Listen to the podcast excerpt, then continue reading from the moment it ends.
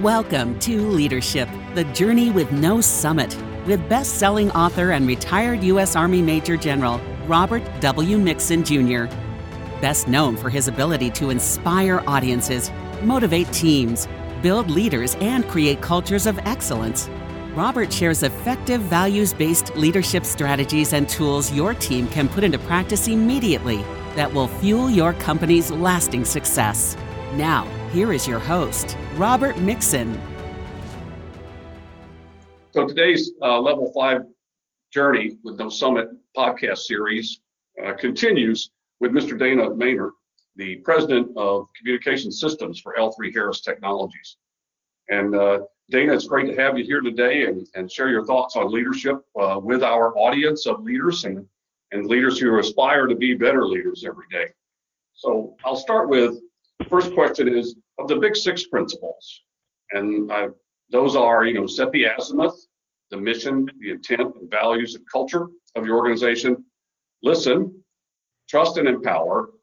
Do the right thing when no one's looking. When in charge, take charge, and balance the personal and professional. Which would you say has been the most important aspect of the, the principle that stands out in your mind that you've observed and tried to practice throughout your leadership journey? Well, General, thank you for the opportunity to be here and to be on your program. You know, it really is an honor to be able to speak with you and, you know, have the chance to just talk a little bit about some of the things that we've done on this journey with uh, L3 Harris. And, you know, I've been part of the company for 36 years now. You outlined six great leadership principles. They're all very important. If I had to pick one, though, I, would have to say it, it, it's setting the azimuth. You know, really the fundamental job of any leader is to set the strategic direction for their team and organization and then ensure that you develop a sound strategic plan and then execute it. You know, that's what I really see as setting the azimuth, where you're going to go, and then how do you get there. In our business, we've always been very, very fortunate in that our azimuth or strategic direction can easily be set around the mission and needs of our customers. We support the military and first responders throughout the world, and you know the products and systems we provide for secure communications and night vision are used in very, very demanding mission requirements. You know, lives literally depend on them, whether you're out on the battlefield or, you know, on the city streets. And so that's been very useful in aligning our mission around very, very important customer needs. Uh, we do a lot of exciting things at L3 Harris and especially the communication systems business. But I think we're best known as the world leader in secure radio communications and night vision. Um, getting to that point, you know, we had to set the azimuth or set the direction that we wanted to be the leader. And in doing so, we've always been focused around the customer and specifically the end user of our products and systems. And, you know, we strive to be able to put those capabilities in their hands you know, along the way, we had a couple of good, you know, I would say mission statements and vision statements that got us there. You know, when we were primarily in the tactical radio business uh, for the defense forces, you know, we had an expression that was called "No warfighter stands alone." Always connected, always aware, and that really, I think, set a good azimuth for us to make sure that what we provided always enabled the warfighter to be connected. So they were never out there alone, and they were always aware. As we expanded in the public safety market, though, the term warfighter didn't really fit all of our customers. And so we got together, thought about what we really wanted to be, um, and we came up with a new vision mission statement. And that's the one we've used for a number of years now. And that is to be the preferred global provider of trusted communication solutions for those who defend, protect, and serve. And it gets at, you know, having the solutions that they can trust, whether it's, so, you know, the warfighter, folks in the defense side of things, or in service and public safety. And, you know, that word preferred, uh, you know, doesn't mean we're always going to be the largest, does certainly doesn't mean we're going to be the cheapest, but we're the preferred solution for people who need communication solutions that they can trust. So it's helped set a good azimuth for everybody in that direction of wanting to be the preferred company, to, to be the best at what we were so that our customers would prefer us. And I think a good azimuth for us to rally behind as a company. So I would come back and say those are six fantastic principles. We'll probably talk about some of them later on when we talk about culture and other things. But I would say the most important for a leader is to set the strategic azimuth. Okay, thanks very much, Dana. Um, on the on the flip side here, what what was your biggest mistake as a leader when you should have applied this principle uh, and and didn't, or observed someone else where you had the opportunity to apply it and didn't? And what did you learn from that? Well, that that's a tough one. We only have an hour, and over 36 years, I, I've made an awful lot of mistakes, and, and I've been very fortunate that, uh, for the most part, I think I've been able to learn from them, and I've worked with and for some very tolerant people who have given me the opportunity to make mistakes, and then learn from those mistakes and hopefully correct them.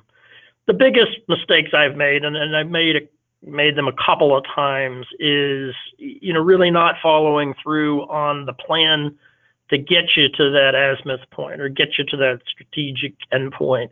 Um, you know, we've gone down business transactions or put together a plan, and then for whatever reason you, you lack the resources or there's a change in plan or, or perhaps you know, lack the organizational will. You don't fully implement that plan. You maybe do it halfway, and you know often that is done by not fully understanding your customer and what their true needs are. And you know those big mistakes have been when we've done it, and I've done it, you know, halfway, not doing, you know, the full execution of the plan or following through on the original plan to get to the strategic objective. One that comes to mind was an acquisition we made uh, a number of years ago in the air traffic communication space. And, and we got enamored of technology with a company that had a very innovative design. Uh, we added to that design and we created a product that I think in many ways was years ahead of the time. We also had a plan to go out and do several other acquisitions and developments of complementary technologies that would have addressed the current state of the mission. Uh, as is often the case, you know, you get into things and nothing ever goes quite according to plan. You know, we, we fell upon some challenging financial times and we didn't follow through on those follow-on developments or those other acquisitions. And so as a result, we weren't able to address the near-term requirements. Took a lot longer for the market to evolve, and the innovative technology we had uh, was probably ahead of its time and not as relevant to the customers we originally thought it would be. I think had we followed through on those plans, we'd have been much more successful. And I think in other cases where I've looked where I've made major mistakes, it's been partially implementing a plan, not really going forward with everything you need to do to achieve that strategic goal and make the plan executable. Okay, well that certainly makes sense to me, Dana. I've uh, I've been guilty of the same mistakes. I'll tell you that. Uh, in talking about you know the, the the development of leaders in an organization. Uh, how do you identify and develop uh, potential in your leaders or potential leaders so that they can grow to their capabilities? I think most of us are very good at assessing performance, but potential is is a tougher a tougher problem to solve, and I'd be very interested in your views here on how you identify and nurture that potential.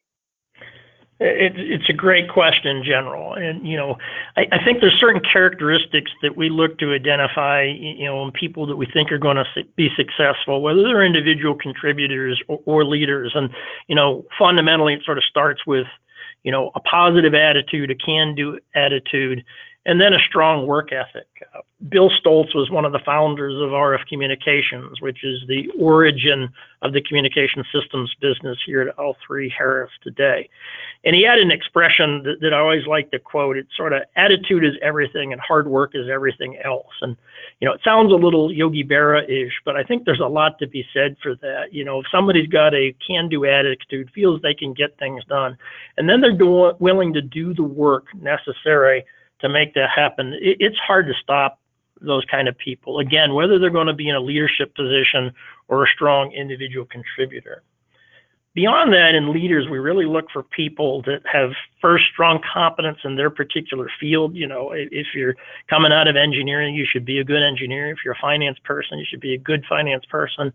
And then have the ability to engage with and influence other people, particularly across different groups and then of course have the drive and tenacity to get things done and you know there are a lot of different ways that, that we develop those talents and we identify those talents there are a lot of really good formal training programs and, and development programs to recognize um, you know, those capabilities in people. One of my favorite ways, though, is to present people with problems and see how they handle them, give them opportunities to present their ideas or work, and then most importantly, at the right time, get them in front of customers and see how they react, see how the customers engage with them, and how they handle those situations. And preferably, it's in a situation where they're out in the field in a real world environment. They can, you know, see how the customer is using our capabilities, how they, you know, confront certain problems, and then putting them in more complex situations like that over time.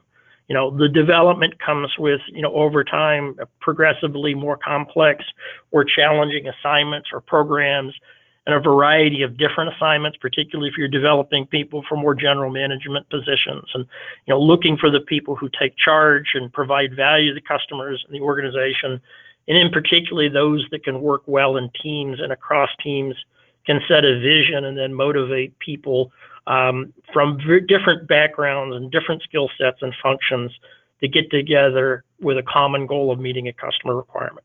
So those are a few of the things. We've got some great specific programs. We have rotational programs and you know cross-functional development programs. But those are a few of the ways that I would say we look to identify uh, potential leaders and develop them over time.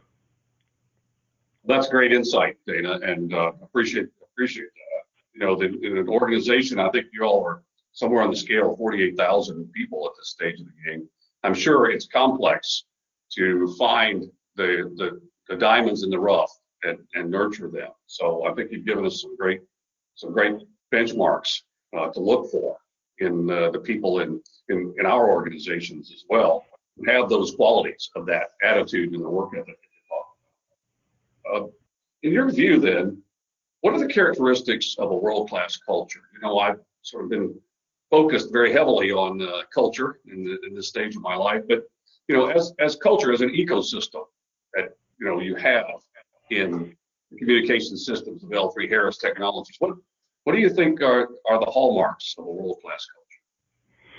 You know, in my view, a world class culture aligns the mission of a business or an organization with its customer's mission. It's got a strong set of core values and then creates an environment and a set of business processes and reward system that enables and encourages its people to work together to complete that mission you know, at L3 Harris, we've got a culture that's built on a foundation of very strong core values. There, there are three of them integrity, respect, and excellence. And if I look at integrity, you know, it, it's kind of self-explanatory. It's very high ethical standards that you never compromise. It's honesty. It's also accountability, accountability to the customer, accountability to your internal and external customers, and for your own performance you know, respect is about, you know, having a safe workplace so that everybody knows that we're thinking about their safety and that they're going to come home uh, at night, you know, safe and without injury. It's a commitment to the community.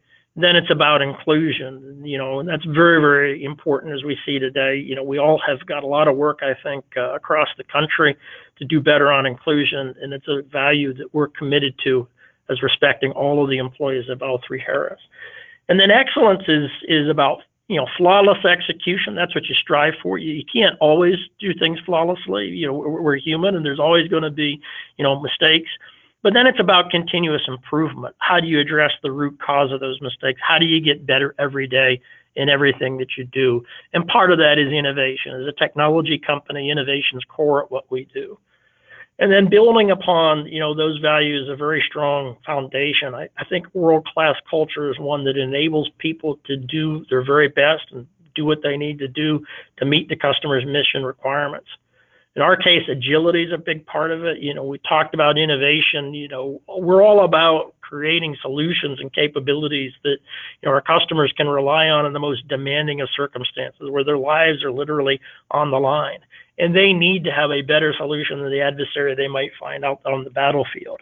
So innovation is key to that, as is agility and being able to get a usable solution in a customer's hands when they need it. You know, oftentimes, you know, one that they haven't fully conceived a requirement for, but being innovative, understanding their needs, and putting it in their hands in a way they could use it. So those are a few of the elements of what I think a world-class culture is. Uh, that's terrific, Dana. How, how then do you measure the health of culture? what are some of the indicators to you as a senior executive, senior leader in a large organization that your culture is healthy? Well, being a customer centric culture, you know, I have the great fortune of often talking to our customers almost every day. And so, so you get real world feedback, you know, is what you're doing, you know, usable to the, the customers like it, to the soldiers, sailors, airmen, Marines, and first responders out there, you know, get value out of what you're doing. Is it meeting their mission requirement? Uh, then you know there's obvious business performance, and you know any strong business culture you know measures the business and all of the typical financial metrics. Uh, you got to stay in touch with the people, you know, talking to your folks, whether it's you know out on the factory floor or you know salespeople in the field. We do a lot of different surveys to, to measure the pulse of our customers. We track retention data, we track attrition data. Um, you know, it's a combination of those things. So, you know, are you doing well with your teams, employees? Are, are they engaged? Uh, are your customers valuing what you're doing? You know, we do customer surveys, but there's there's no substitute, in my opinion, for getting out there in the field and seeing, you know, how the person who's actually using you know the product that you might have thought as an engineer was a wonderful product and did so many great things and find out they use a tenth of them but there's something they want that you're not providing. So it's a series of those things that i think provide touch points and you know really being able to synthesize all those different touch points to gauge the health of your organization and whether you're making progress. Okay. That certainly makes sense good sense to me that's uh, a very viable set of benchmarks that, that you're looking at and listening to, right? As we talked about the second principle, you know, listening to the organizational pulse. Uh, who, who would you say is your hero or heroine as a leader and why? Well, um, I've got a lot of heroes. Uh, I'm, I'm, fortunate to have been surrounded by a number of wonderful people and, and, getting to work with them every day. So, so I've got a bunch of different heroes on, on a bunch of different levels. On, on a personal level, I, I would say my mom. She, she raised five of us by herself, put four of us through college. Was one of the you know smartest and hardest working people I ever knew. So, on a personal level, there, there, there's nobody quite quite like mom on a macro level, some of the great world leaders, I think about people like Lincoln and Mandela, who, who overcame tremendous adversity and led their nations um, to to you know a peaceful outcome in, in really extraordinary times. You know, on a professional level, though, you know, our customers are my heroes. We're very fortunate that we get to work with so many great people across the world. The young men and women who are out there um, in the armed forces and as first responders, really, really heroes. And then I've had the great fortune over time to be able to interface with a lot of our leaders in the U.S. military as well as our allies and then get to work with many of them as they come into the business. One of the great things about our culture is we attract and, and, and greatly value people coming in from the military, whether they're senior general officers that I get to work with in our business development organization, or a lot of the young folks coming right out of the service that will be working in field service or in product development. We've got, you know, almost 500 people stationed worldwide that are field service representatives, and they're out there every day often in harm's way, working directly with our customers stationed at their bases, keeping their systems running, enabling them to meet their mission requirements. So I've got a pretty wide range of heroes and have been fortunate to be able to work with so many wonderful people that I really do consider heroic over my career. Well, that's quite a list, Dana. Quite a list. And I really like the fact that some of your heroes are the are the ones who are, you know, the boots on the ground at the, you know, the point of the spear uh, and I think that's great, great insight for all of us here to remember that, it, that you know you don't have to be uh, in a position of great responsibility and authority uh, to be a hero. So what what advice now would you give an aspiring leader to learn how to grow their skills in a positive, empowering, inclusive way? Um, a number of different things, you know, and, and some of them sound kind of trite. You know, first is is be be the best you can be at what you're doing, whatever role you're in. People are going to notice you based on how well you do that, and I think getting to the next role is really based on how well you do in the current role. So, so if you're an engineer again, be the best engineer. If you're a salesperson, be the best salesperson. Be good at what you do and then you know be inquisitive learn from the experiences of others. You know one, one of the challenging things particularly early in my career you know i thought i had all the answers. I was a smart person coming out boy i knew it all and i, I wish in retrospect i would have taken more time to learn from some of the people who were trying to help me. And a lot of times you look and you think people are trying to tell you what to do. As often as not they're offering you friendly advice based on some of the hard fought lessons that they've learned. So, so listening to people, being inquisitive, reaching out to do new things, challenge yourself, and you know if you're given an opportunity to go do something different, go for it. You know, getting out and getting a breadth of experience, uh, particularly early in your career, so you can learn what it's like for other functions, learn how to get a variety of things done, build that network, make those connections. Uh, you absolutely have to have integrity and commitment and accountability in what you do. You know, people will always remember if you don't meet a commitment, and you know you have to have that core foundation of trust. And then, you know, probably one of the biggest is just tenacity. Don't ever, ever, ever give up. You know, I can look at many, many instances in our business where you know we lost procurements, we were counted out, we didn't win the first time, and either through stubbornness or tenacity, we we just didn't give up. We kept fighting, and that got us to be the position we're in today as number one in our core markets and tactical radio communications and night vision. Well, that sounds that sounds really positive too, because I think that part of it, what I hear you say, and as a little back for your data. is that you know you're you're looking for for leaders and you you want to help grow leaders and you encourage leaders to get out there and get get after it, to be tenacious, to be aggressive, and yet still be willing to learn and uh, willing to take some risks to make a mistake. Um, I think we call that failing forward. Uh, how do you how do you typically see your leaders uh, handling or dealing with mistakes well, you might get different views depending on on how uh, who you talk to. I, I think we handle them pretty well be because you know as I mentioned you know we, we, we failed a number of times you know we, we we I think pride ourselves of even though we're the world leader now we, we always sort of have a bit of an underdog mentality you know highly agile and you know, you got to try things. I think we're pretty tolerant of, of, of, mistakes. You know, not repeated mistakes. You look for people to learn from what they've done or frivolous mistakes, but you value people taking chances. You, you can't be innovative without taking chances. You know, uh, failing early and and and and, and with, without a lot of cost is a good thing because you try ideas. Um, so I think we're we're pretty uh, tolerant of those kind of things you know, we're not tolerant of letting customers down. You, you can't make mistakes when it comes to, you know, your integrity in dealing with your customers or the stakeholders. But clearly, going out and trying new things, new technologies, new markets, uh, new areas. Uh, I, I, think uh, you've got to be tolerant and willing to take some mistakes and understand you're going to fail uh, in a lot of instances before you succeed. Okay. Thanks, Dan. What what in the last three months that have changed our world. Uh, what's a one big idea you think uh, st- sticks in your mind that uh, you're taking forward in your leadership journey uh, ahead?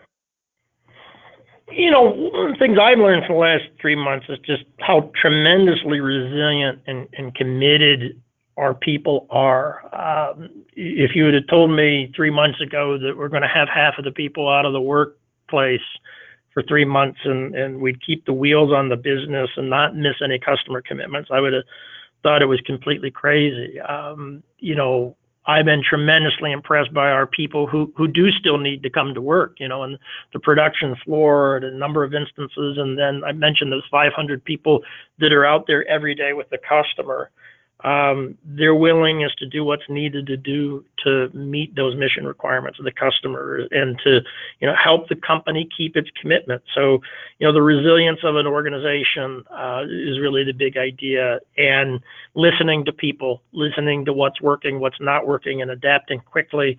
We worked really hard to, to put protection measures in place very quickly. Uh, worked pretty hard to enable work from home you know, adapt to the right things. We, we've been very fortunate I think in this state and, and in this county, in this area, that our governmental leaders have been great and have been consistent, provided sound advice and support. We've worked with them. But, you know, the big idea I take away from the last three months is just, uh, you know, staying close to your customers, staying close to your people, and the resiliency. And you know, and I can't thank our customers enough either because they have been very good at working with us. You know, where we've had some issues. Uh, you know, we provide the next generation state of the art night vision goggle system that is urgently needed in the field by the customers.